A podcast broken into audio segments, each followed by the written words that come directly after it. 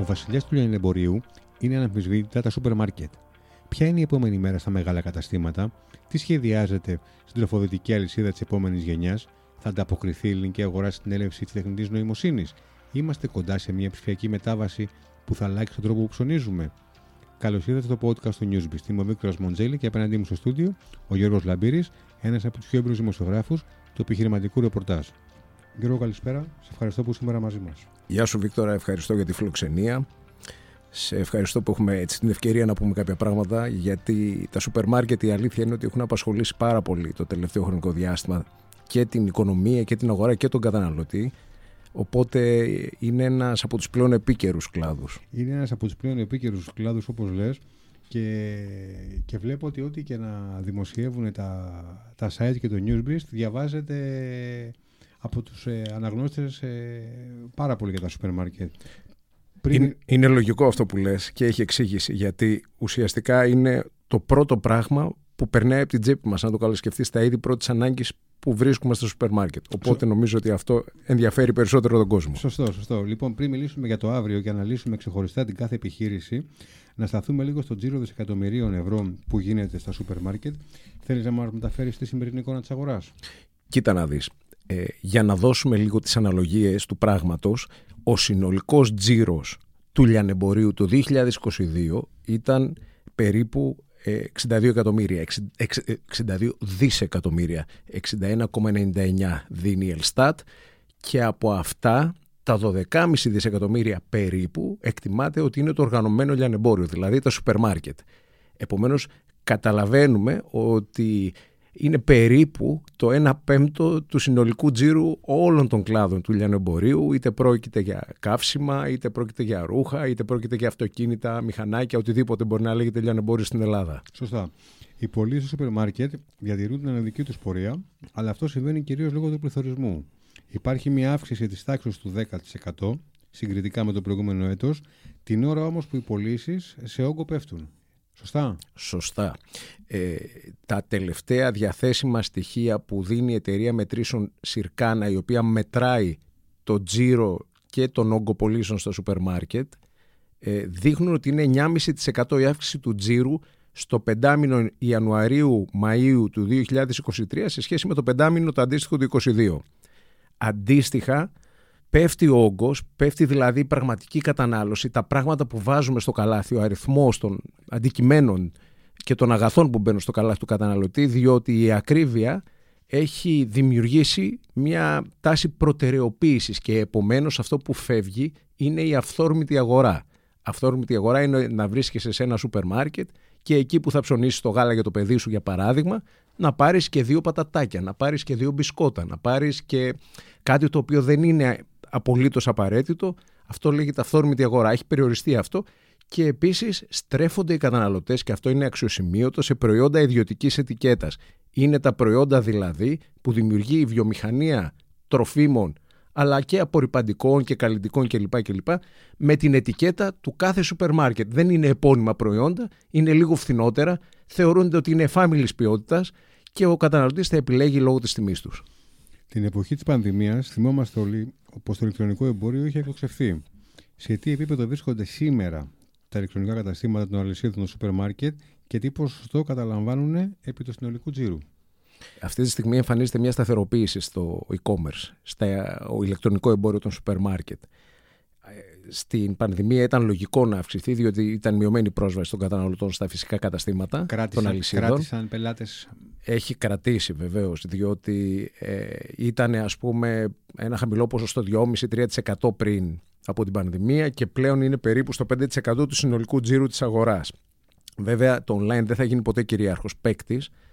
Κυρίαρχο θα παραμείνει το φυσικό κατάστημα, τουλάχιστον στην Ελλάδα, και θεωρείται ότι είναι συμπληρωματικό το ηλεκτρονικό εμπόριο των φυσικών καταστημάτων και είναι απαραίτητο να υπάρχει γιατί όλοι οι λιανέμποροι, όλοι οι επιχειρηματίες που δραστηριοποιούνται σε αυτή την αγορά κάνουν λόγο για μια πολυκαναλική εμπειρία που θα έχει ε, πρόσβαση στο κατάστημα για να δει ο καταναλωτής να πιάσει, να μυρίσει, να, ε, να δει από κοντά όλα τα προϊόντα και ευκολία, ταχύτητα που προσφέρει το e-commerce. Άρα, Γιώργο, είμαστε κοντά στην ψηφιακή μετάβαση ή ο ένα καταναλωτής θα ψωνίσει για χρόνια με τον παραδοσιακό τρόπο; Ψηφιακή μετάβαση εξαρτάται πώς το εννοούμε. Διότι υπάρχουν κάποιοι καταναλωτές που φανατικά προτιμούν να ψωνίζουν ε, παραγγέλλοντας από τα e-shops των αλυσίδων, από τα ηλεκτρονικά καταστήματα. Από την άλλη γίνονται πάρα πολλές επενδύσεις από τις ίδιες τις αλυσίδες στο κομμάτι της τεχνολογίας. Και τι σημαίνει αυτό; Μπαίνω εγώ ας πούμε στο e-shop ε, μιας αλυσίδας οποιασδήποτε και αναζητώ κάποια προϊόντα ή αγοράζω κάποια προϊόντα. Η αλυσίδα αυτομάτως έχει τη δυνατότητα με κάποιο τρόπο να κάνει μια προσωποποίηση του προφίλ του κάθε καταναλωτή, επομένως κάθε φορά να σου βγάζει συγκεκριμένες προτάσεις ότι αυτός ψωνίζει τα συγκεκριμένα προϊόντα, επομένως θα του φτιάξουμε ε, προτάσεις ή προσφορές, ε, εκτόσεις, ένα συν ένα κλπ, κλπ. με βάση το προφίλ του κάθε ε, καταναλωτή. Βάσει το γούστο του. Ναι, ναι. Είναι ένα παράδειγμα, ας πούμε. Εκεί επενδύουν πάρα πολύ. Και το άλλο κομμάτι που σχετίζεται με την τεχνολογία ευρύτερα και επενδύουν οι αλυσίδες είναι τα λεγόμενα data που ουσιαστικά συλλέγουν στοιχεία που σχετίζονται εκτός από το προφίλ που προαναφέραμε και με άλλες συνήθειες ή χαρακτηριστικά ηλικίας, φύλου κλπ. κλπ που καθορίζουν ενδεχομένως ή μορφωτικό επίπεδο και πολλά άλλα που καθορίζουν τις αγοραστικές συνήθειες του καθενός από εμάς. Α πάμε λίγο πιο μπροστά. Η τεχνητή νοημοσύνη, η αυτόνομη παράδοση των προϊόντων είναι κάτι που απασχολεί τα ελληνικά σούπερ μάρκετ. Σχεδιάζεται δηλαδή η εφοδιαστική αλυσίδα της επόμενης γενιάς. Η εφοδιαστική αλυσίδα της επόμενης γενιάς σχεδιάζεται. Και αυτό γίνεται κυρίως σε επίπεδο υποδομών, logistics. Εκεί γίνονται επενδύσεις σε τεχνολογία σε ό,τι έχει να κάνει με το picking, δηλαδή με την διαλογή των προϊόντων. Όταν κάποιος δίνει μια παραγγελία να γίνεται με μια σχετική ταχύτητα, να επιλέγονται και να μπαίνουν γρήγορα στο καλάθι σε μια προσπάθεια ελαχιστοποίησης της ανθρώπινης παρέμβασης και του εργατικού κόστους, ενδεχομένως, να το θες. Από την άλλη, βέβαια, είμαστε λίγο μακριά από το να δούμε τα ρομπότ σε αποθήκες. Η Οκάντο, που είναι ο μεγαλύτερος παίκτης στην Αγγλία στο κομμάτι των ρομποτικών συστημάτων και ένα από τα μεγαλύτερα ε, ηλεκτρονικά σούπερ μάρκετ εκεί. Έχει ρομπότ στι αποθήκες της και πλέον πουλάει και αυτή την τεχνολογία. Θα θυμίσω ότι ο Κάντο εξαγόρασε μια ελληνική εταιρεία, τη Mirmex, μια startup η οποία φτιάχνει ε, λογισμικό για ρομποτικές αποθήκες, που παίρνουν δηλαδή το προϊόν αυτόματα, το πετάνε στο καλάθι, το ετοιμάζουν και το στέλνουν κατευθείαν για διανομή. Στην Ελλάδα είμαστε λίγο μακριά ακόμα από αυτό. Χρειάζονται κάποια χρόνια ορίμανση για να μπορέσουμε να το δούμε και αυτό στην πόρτα μας. Α πάμε λίγο στα ενδότερα της κάθε επιχείρησης, να μιλήσουμε για τη θέση της στην αγορά, τη φιλοσοφία της, αλλά και τα επόμενα βήματά της, τα σχέδιά της. Α ξεκινήσουμε με το Σκλαβενίτη με τζίρο περίπου 4,5 δισεκατομμύρια ευρώ για το προηγούμενο έτος. Ο Σκλαβενίτης είναι μια ειδική περίπτωση. Και τι εννοώ ειδική περίπτωση; Με ό,τι αυτό μπορεί να συνεπάγεται, διότι ξεφεύγει πάρα πολύ από τα συνηθισμένα, ξεφεύγει πάρα πολύ από το μοντέλο που λειτουργεί ίσως η υπόλοιπη αγορά δεν κάνει ποτέ του διαφήμιση. Δεν έχει κάνει ποτέ του διαφήμιση. Ή τουλάχιστον τα τελευταία χρόνια αποφεύγει συστηματικά να το κάνει. Και όσοι το κάνουν για λογαριασμό του είναι επειδή μπορεί να υπάρχει μια συνεργασία με το σκλαβενίτη και προβάλλουν παράλληλα και εμέσω το όνομα του σκλαβενίτη. Δεν είναι κάτι που ζητάει η ίδια η οικογένεια σκλαβενίτη. Επίσης είναι η αλυσίδα που παραδοσιακά έχει διαχωρίσει τη θέση της στο θέμα λειτουργίας της Κυριακής κάτι το οποίο νομοθετικά έχει περάσει για κάποιες Κυριακές συγκεκριμένες στο χρόνο, ο Σκλαβενίτης το τηρεί ευλαβικά και αυτό φαίνεται ότι με κάποιο τρόπο έχει μετρήσει στη συνείδηση του κάθε καταναλωτή και του καθενός από εμάς. Και εκτός των άλλων, ε, ο Σκλαβενίτης με κάποιο τρόπο έχει ταυτιστεί με αυτό το μότο που λέει τόσο φθηνά όσο πουθενά που ε, το έχει αρκετά χρόνια και από έρευνες που έχουν γίνει προκύπτει ότι οι καταναλωτές θεωρούν, πιστεύουν οι ίδιοι, ότι είναι από τις φθηνότερες, ίσως η φθηνότερη αλυσίδα. Οπότε και αυτό έχει ένα ρόλο ενδεχομένως. Έχει το ρόλο του φυσικά. Πάμε στον Αλφαβήτα Βασιλόπουλο. Με τζίρο που αγγίζει περίπου τα 2 δισεκατομμύρια ευρώ το 2022 η εταιρεία έχει δρομολογήσει επενδύσεις 50 εκατομμυρίων ευρώ μέσα στο έτος που διανύουμε, ενώ υπάρχει και επενδυτικό πλάνο επέκτασης του δικτύου των καταστημάτων της. Ποιο είναι το μεγάλο στίχημα για μια λυσίδα που έτσι κι αλλιώς κατέχει ισχυρή θέση στο λιανεμπόριο; Το μεγάλο στίχημα, αν θέλεις, για το Βασιλόπουλο αυτή τη στιγμή είναι τα μικρά καταστήματα. Είναι το κομμάτι του franchise. Εκεί αναπτύσσει το δίκτυο ΑΒ Shop Go που είναι καταστήματα γειτονιάς τα οποία ουσιαστικά έρχονται να καλύψουν κάποιες έκτακτες ανάγκες, μικρότερα καλάθια σε αξία και σε χωρητικότητα σε όγκο προϊόντων, πρόκειται για ένα μοντέλο το οποίο το εφαρμόζει πάρα πολύ και εξαπλώνεται με πολύ γρήγορους ρυθμούς. Έχει ένα σημαντικό αριθμό καταστημάτων που θα λειτουργήσουν φέτος και τα επόμενα χρόνια και δεν είναι ο μόνος παίκτης που επενδύει σε αυτό διότι και άλλες αλυσίδες, παράδειγμα είναι τα My Market, έχουν αναπτύξει ένα καινούριο μοντέλο, τα My Market Local, τα οποία επίσης θα είναι το επόμενο στοίχημα και για τη συγκεκριμένη εταιρεία. Αλλά σε ό,τι έχει να κάνει με την ΑΒ Βασιλόπουλος, το άλλο μεγάλο στοίχημα είναι το είχε πει και ο Νίκος Ολαβίδας, ο οποίος είναι ο επικεφαλής, είναι ο επικεφαλής της διοίκησης της ΑΒ Βασιλόπουλος. Θέλει να αποδείξει με κάθε τρόπο στη συνείδηση του καταναλωτή ότι δεν είναι ο ακριβότερος όπως ενδεχομένως κάποιοι να πιστεύουν. Και αυτό το κάνει με συγκεκριμένες προωθητικές ενέργειες, προσφορές και άλλα ε, πλάνα που έχουν να κάνουν με την προσέγγιση του καταναλωτή. Πάμε στην αλυσίδα καταστημάτων Lidl. Ο τζίρος επιχείρησης υπολογίζεται μεταξύ 1,7 και 1,8 δισεκατομμυρίων ευρώ. Μία από τις σημαντικότερες κινήσεις που έχουν γίνει είναι η επένδυση σε τοπικά προϊόντα και συνεργασία με Έλληνες παραγωγούς. Έχω την αίσθηση ότι αυτό έχει εκτιμηθεί από τον καταναλωτή. Έχω να σου πω ότι αυτό ίσως είναι ένα από τα κλειδιά της επιτυχίας της Lidl στην Ελλάδα. Αλυσίδες με αντίστοιχο χαρακτήρα ή προφίλ όπως ήταν επίσης η γερμανική Aldi που πέρασε κάποια στιγμή από τη χώρα μας και έφυγε με πολύ γρήγορους ρυθμούς από τη στιγμή που αφήχθη στην Ελλάδα ή και άλλες ενδεχομένως η μέρε που προσπάθησε η Ρώσικη να μπει δεν τα κατάφερε φάνηκε ότι δεν τα έχει καταφέρει τουλάχιστον μέχρι στιγμής. Η Lidl επένδυσε λοιπόν αποφάσισε να το γυρίσει το νόμισμα.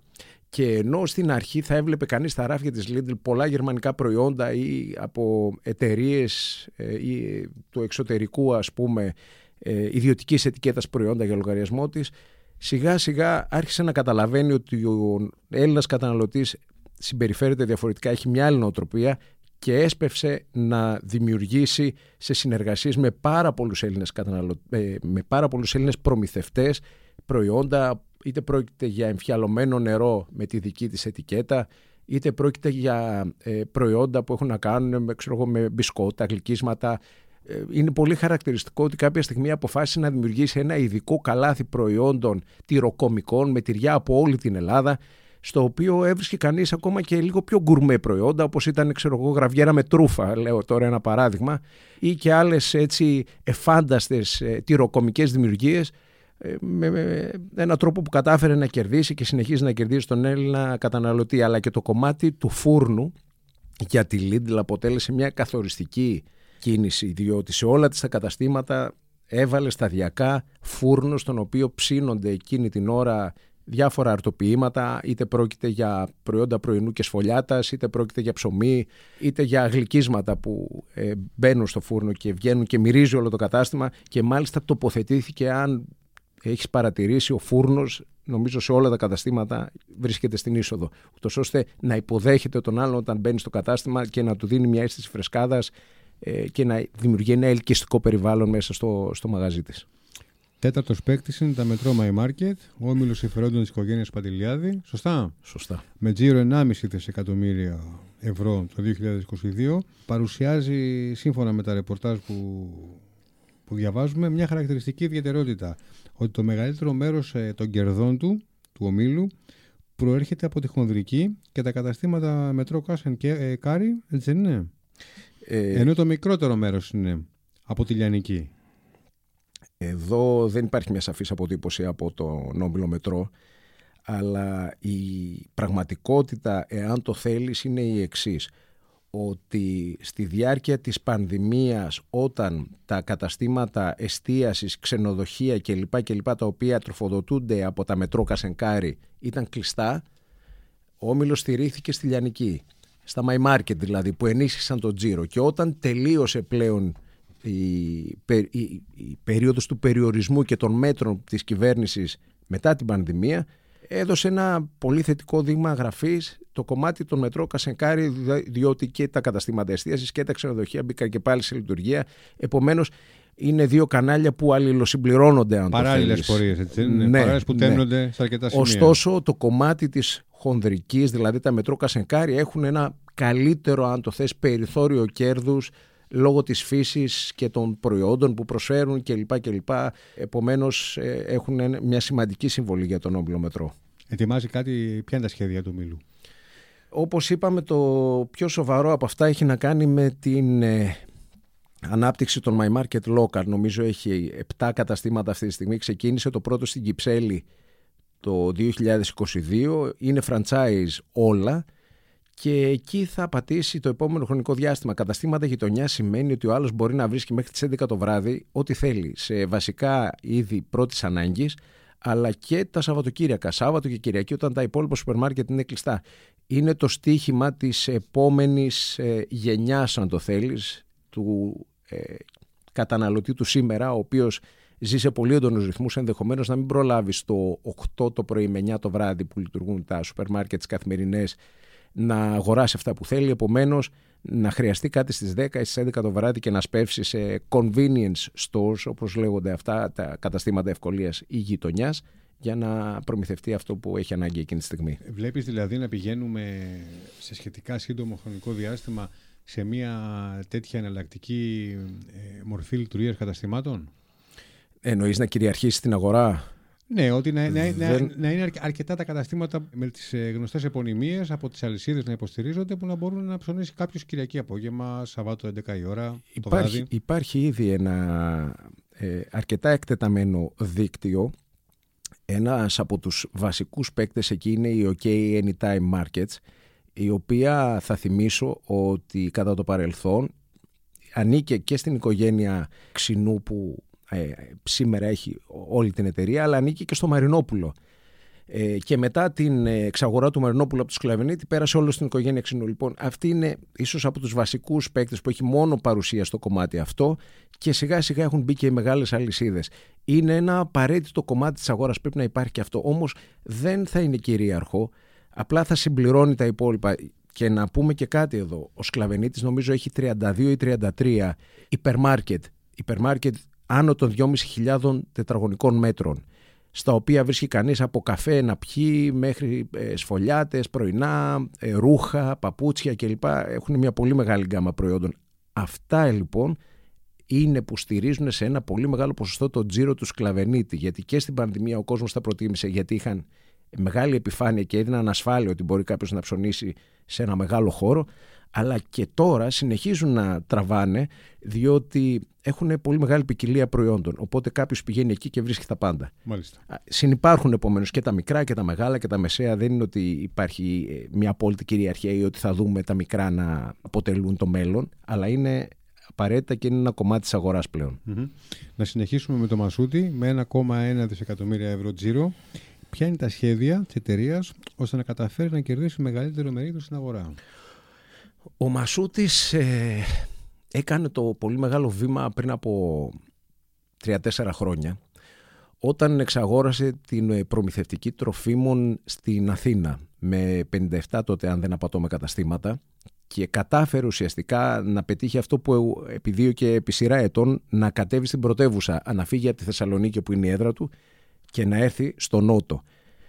Εάν λοιπόν μπορεί κανείς να πει ότι υπάρχει ένα μεγάλο στίχημα για το Μασούτι πλέον, είναι ένα μεγάλο στο Νότο. Η Πελοπόννησος είναι η αγορά που βλέπει πάρα πολύ και έχει προσπαθήσει να κάνει κινήσεις. Ε, Επίσης, η Αττική, παρά το γεγονός ότι έχει καταστήματα, έχει δημιουργήσει ένα καλό δίκτυο, αλλά έχει ακόμα πολύ δρόμο να διανύσει και στην Αθήνα, ούτως ώστε να πει κανείς ότι τοποθετείται ε, ρεαλιστικά αλλά και αποτελεσματικά έναντι του ανταγωνισμού, του ισχυρού ανταγωνισμού που λέγεται Σκλαβενίτης και Αλφαβήτα Βασιλόπουλος. Τώρα, το άλλο μεγάλο στοίχημα για το Μασούτι είναι να μεγαλώσει ακόμα περισσότερο. 1,1 δις είναι ο τζίρος μαζί με την κοινή εταιρεία που δημιούργησε το 2022 με τον Σίνκα Χανίων, ε, δημιουργώντας δηλαδή μια εταιρεία 50-50 και αποκτώντας ταυτόχρονα παρουσία και σε νησιά όπως ήταν ε, η Κέρκυρα, η Άνδρος και αρκετές ακόμα, η Νάξος και αρκετές ακόμα νησιωτικές περιοχές. Ωστόσο τον χωρίζουν ακόμη 400 εκατομμύρια ευρώ από τον τέταρτο παίκτη της αγοράς που είναι τα Metro My Market και επομένως θέλει με γρήγορους ρυθμούς να μεγαλώσει τα επόμενα χρόνια και να φτάσει ακόμα πιο κοντά στο κλαμπ των μεγάλων παικτών. Σεβαστό μερίδιο στην αγορά έχουν και οι κριτικός και ο Γαλαξίας. Έτσι δεν είναι με τζίρο 600 και 500 εκατομμυρίων ευρώ αντίστοιχα. Σωστά. Η οικογένεια κριτικού ξεκίνησε από ένα μικρό μπακάλικο στην Αίγινα αρκετά χρόνια πριν και σήμερα έχει καταφέρει να τζιράρει περίπου, θα κλείσει περίπου 600 και εκατομμύρια ευρώ φέτος για πρώτη φορά πάνω από τα 600 εκατομμύρια ε, κάνοντας μια σειρά από εξαγορές τα τελευταία χρόνια και μεγαλώντας το εκτόπισμά της. Από την άλλη ο Γαλαξίας είναι μια επίσης ελληνική αλυσίδα όπως είναι και ο Κρητικός η οποία ξεκίνησε από μια παρέα πέντε φίλων αρκετά χρόνια πριν και ουσιαστικά εξελίχθηκε σε μια σταθερή δύναμη στην αγορά που δεν έχει καθόλου δανεισμό, έχει μηδέν δανεισμό και επενδύει πάρα πολύ στο real estate. Είναι χαρακτηριστικό ότι ένα μεγάλο μέρος των καταστημάτων που έχει πανελλαδικά, περίπου τα μισά, είναι ιδιόκτητα. Είναι καταστήματα τα οποία σε πολλές των περιπτώσεων αγοράζει ένα οικόπεδο, το χτίζει με δικό της εργολάβο και εντάσσεται στα ίδια περιουσιακά της στοιχεία. Δεν νοικιάζει τόσο πολύ καταστήματα τρίτων, διότι θέλει να δημιουργεί με βάση τις δικές της προδιαγραφές και ε, ε, πρότυπα τα καταστήματα που, που τις ταιριάζουν. Το επόμενο, αν θέλεις, ε, στίχημα για τον ε, Γαλαξία, ο οποίος είναι και μια πολυμετοχική εταιρεία, εκτός από τους κύριους μετόχους που είναι μεταξύ των οικογενειών των ιδρυτών της εταιρείας, συμμετέχουν και κάποιοι εργαζόμενοι στο. έχουν κάποιες μετοχές, όχι πολύ μεγάλα ποσοστά. Μην φανταστούμε ότι είναι οι άνθρωποι μεγάλο επιχειρηματίε, αλλά έχουν ποσοστά και το επόμενο λοιπόν στοίχημα είναι η εξέλιξη του Αλεξία. Πώς θα ε, γίνει, πώς θα είναι τα επόμενα χρόνια; Θεωρείται ότι αποτελεί μία από τις πιο ελκυστικές περιπτώσεις επιχειρήσεων για εξαγορά; Όπου οι αρκετοί από τους μεγάλους θα ήθελαν ενδεχομένως να αποκτήσουν το γαλαξία λόγω της οικονομικής υγείας και να την ενσωματώσουν, και να ενσωματώσουν στο δικό τους δηλαδή δίκτυο. Ναι. Δικό τους δίκτυο. Ναι, ναι. Γερό μπάσιμο επιδιώκει να κάνει και Καρφούρ που ανήκει πλέον στο. Όχι ανήκει πλέον, που ανήκει στον Νίκο Βαρδινογιάννη με στόχο να φτάσει τα 150 καταστήματα μέσα στην επόμενη πενταετία. Η Καρφούρ. Μεγάλα σχέδια. Θα θυμάστε ίσως και θα θυμάσαι και εσύ, Βίκτορα, ότι την είχε φέρει ο Μαρινόπουλος. Σωστά. Στην Ελλάδα πρώτος. Μετά λοιπόν την εποχή Μαρινόπουλου, πέρσι το 2022, ο Νίκος Βαρδινογιάννης και ο Όμιλος Audiovisual έκαναν μια συμφωνία για να ξαναφέρουν το εμπορικό σήμα της Καρφού στην Ελλάδα. Και αυτή τη στιγμή βρίσκονται σε μια φάση επέκτασης και ανάπτυξης του δικτύου καταστημάτων. Είναι πολύ νωρίς για να πούμε οτιδήποτε. Οι ίδιοι είναι γεγονός ότι κρατούν αρκετά χαμηλούς τόνους ως προς τη δραστηριότητά τους και αυτό γιατί έχουμε δει και άλλες γνωστές διεθνείς μάρκες, μπράντες και αλυσίδες όπως η Spar για παράδειγμα η οποία είχε έρθει επί Βερόπουλου πριν από κάποια χρόνια. Ε, ο Βερόπουλος δεν πήγε καλά, εξαγοράστηκε από τα My Market, έφυγε η Spar προφανώς από την Ελλάδα, ξαναήρθε η Spar σχετικά πρόσφατα, αλλά και πάλι παρά τα μεγαλόπνοα σχέδια που υπήρχαν, η Spar ε, έμεινε στάσιμη, δεν έχει προχωρήσει, υφίσταται ακόμα, αλλά δεν έχει δημιουργήσει ενδεχομένως το εκτόπισμα που θα περίμενε ο όμιλος ε, Σπάρ. Το puzzle, το puzzle συμπληρώνεται με τον όμιλο Ελομάς. Η ιστορία του ξεκινάει σχεδόν 30 χρόνια πίσω, έτσι είναι, 1994. Ε, ο Ελομάς. Ο Ελομάς είναι μια ειδική περίπτωση. Μια ιστορία και από μόνος του αν το θέλεις από τους ιδρυτές του Ελομάς σήμερα μόνο ο Γουτζίδης που βρίσκεται στη δράμα παραμένει στον Όμιλο και στην διαχειριστική επιτροπή Παύλα διοίκηση του Ελομάς όλοι οι άλλοι έχουν, απορροφήθηκαν.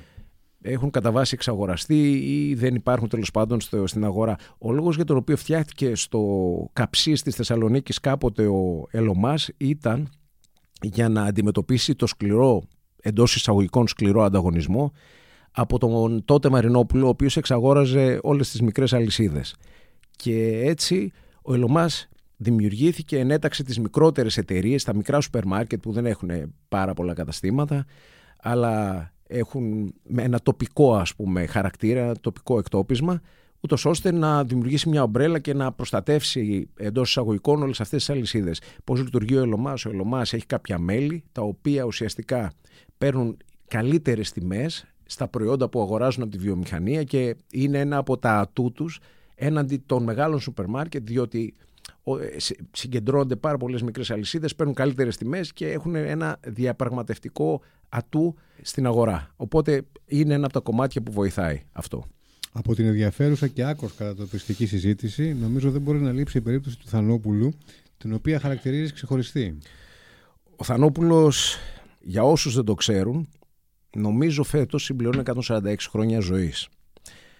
Το, κατάστημα, το πρώτο κατάστημα του Θανόπουλου ήταν ένα είδος μπακάλικου αν το θέλεις, τα περίφημα εδόδημα και απικιακά στο κέντρο της Αθήνας που ήταν έτσι αυτής της μορφής καταστήματα που πουλούσαν τρόφιμα πολλά χρόνια πριν. Ε, άρα μιλάμε για σχεδόν 1,5 αιώνα ζωής όταν όλοι οι άλλοι ήταν απλά ε, ένα κομμάτι φαντασίας που ήρθε πολλά χρόνια αργότερα όλες οι υπόλοιπες εταιρείες του κλάδου. Η φιλοσοφία του Θανόπουλου ε, συνδυάστηκε με το γεγονός ότι ήταν ο πρώτος που έφερε την έννοια του self-service στα σούπερ μάρκετ. Self-service σημαίνει ότι μπορώ εγώ και να πάω στο ράφι και να πάρω ό,τι θέλω όπως κάνουμε τώρα. Μέχρι ε, να το κάνει αυτό ο Θανόπουλος υπήρχε ένας πάγκος που εξυπηρετούσε κάποιους πολιτείς, ήταν λίγο διαφορετικό το μοντέλο και ήταν και ο πρώτος που έφερε γυναίκες υπαλλήλους στα καταστήματα σε μια δεδομένη χρονική στιγμή. Το μοντέλο του Θανόπουλου λοιπόν διαφοροποιείται γιατί εάν ρωτήσεις τον Τέλη Θανόπουλο, ο οποίος είναι ένα από τα δύο αδέρφια που ηγούνται σήμερα της εταιρείας, θα κάνετε άλλα καταστήματα στο προσεχές διάστημα. Θα σου πει όχι, έχουμε τρία καταστήματα και μας αρκούν αυτά με τζίρο περίπου 55 εκατομμύρια ευρώ και ένα διαφορετικό μείγμα προϊόντων. Και όταν λέω διαφορετικό μείγμα προϊόντων, κάνει δικές του εισαγωγές, προϊόντα λίγο έτσι πιο ιδιαίτερα, πιο σπάνια, προστιθέμενης αξίας, προϊόντα που δεν θα τα βρεις εύκολα στην αγορά. Ισορροπή μεταξύ σούπερ μάρκετ, καταστήματος σούπερ μάρκετ σε επίπεδο προϊόντων και καταστήματος delicatessen. Είναι κάπου στη μέση η, ε, η υπόσταση του, της εταιρείας που λέγεται ναι. Θανόπουλος. Ναι. Να κλείσουμε και με κάτι άκρως καλοκαιρινό, το Flora Market στη Μύκονο. Είναι ένα ιδιαίτερο σούπερ μάρκετ με εισαγωγές σε σπάνια προϊόντα από χαβιάρι μέχρι σαμπάνιες και άλλα είδη πολυτελείας. Η οικογένεια Κονταράτου. Επίσης μια ειδική περίπτωση σούπερ μάρκετ έχει προσαρμοστεί πλήρως η φλόρα στα δεδομένα του νησιού που λέγεται Μύκονος. Ε, προϊόντα πολυτελείας, θα βρεις προφανώς και προϊόντα πρώτης ανάγκης, αλλά θα βρεις και κάποια εξεζητημένα και λίγο πιο ακριβά προϊόντα και στα αλκοολούχα και στα τυριά και στα αλλαντικά σε οτιδήποτε μπορεί να ε, έχει να κάνει με την κάλυψη απαιτήσεων ανθρώπων που βρίσκονται στο νησί και θα ήθελαν έτσι κάτι λίγο πιο ιδιαίτερο και πιο εξεζητημένο. Μια εταιρεία που επίσης έχει δεκτεί κατά καιρούς ε, προσεγγίσεις για, ε, ή προτάσεις για πιθανή εξαγορά, αλλά όπως και ο Θανόπουλος, αν το θες, ε, έχουν το δικό τους, έτσι, τη δική τους φύση, τη δική τους υπόσταση, οπότε ε, είναι ξεχωριστές από μόνες τους και δεν έχουν μπει σε μια τέτοια διαδικασία να σκέψεις. Ε, Κλείνοντας, θα ήθελα να το αναφέρουμε και νομίζω ότι έχει σημασία. Στο παιχνίδι πλέον έχουν μπει και οι πλατφόρμες, ε, Volt, η Food, Instashop κλπ. που ουσιαστικά είτε συνεργάζονται με τα σούπερ μάρκετ σερβίροντας προϊόντα για λογαριασμό τους. Κυρίως στην πανδημία ξεκίνησαν αρκετές από αυτές τις συνεργασίες. Παράδειγμα, ο Σκλαβενίτης έκανε μια συνεργασία με την eFood, αλλά δημιούργησαν και δικά τους σούπερ μάρκετ αν το θες, δηλαδή Volt Market, eFood Market κλπ. Και μέσα από δικές τους αποθήκες τροφοδοτούν και οι ίδιες τους καταναλωτές. Να κλείσω λέγοντας ότι η Food με βάση πρόσφατες μετρήσεις της Convert Group που βλέπει ηλεκτρονικό εμπόριο, ηλεκτρονικά σούπερ μάρκετ, ε, είναι τρίτος παίκτης πίσω από τον Σκλαβενίτη που είναι ο πρώτος, τον Βασιλόπουλο που είναι δεύτερος στο e-commerce. Τρίτη είναι η food. Επομένως, μπορούμε να αντιληφθούμε σταδιακά την δύναμη που αναπτύσσουν οι συγκεκριμένες πλατφόρμες. Πολύ, πολύ σημαντικό. Γιώργο, ευχαριστούμε πολύ. Εγώ ευχαριστώ για όλα.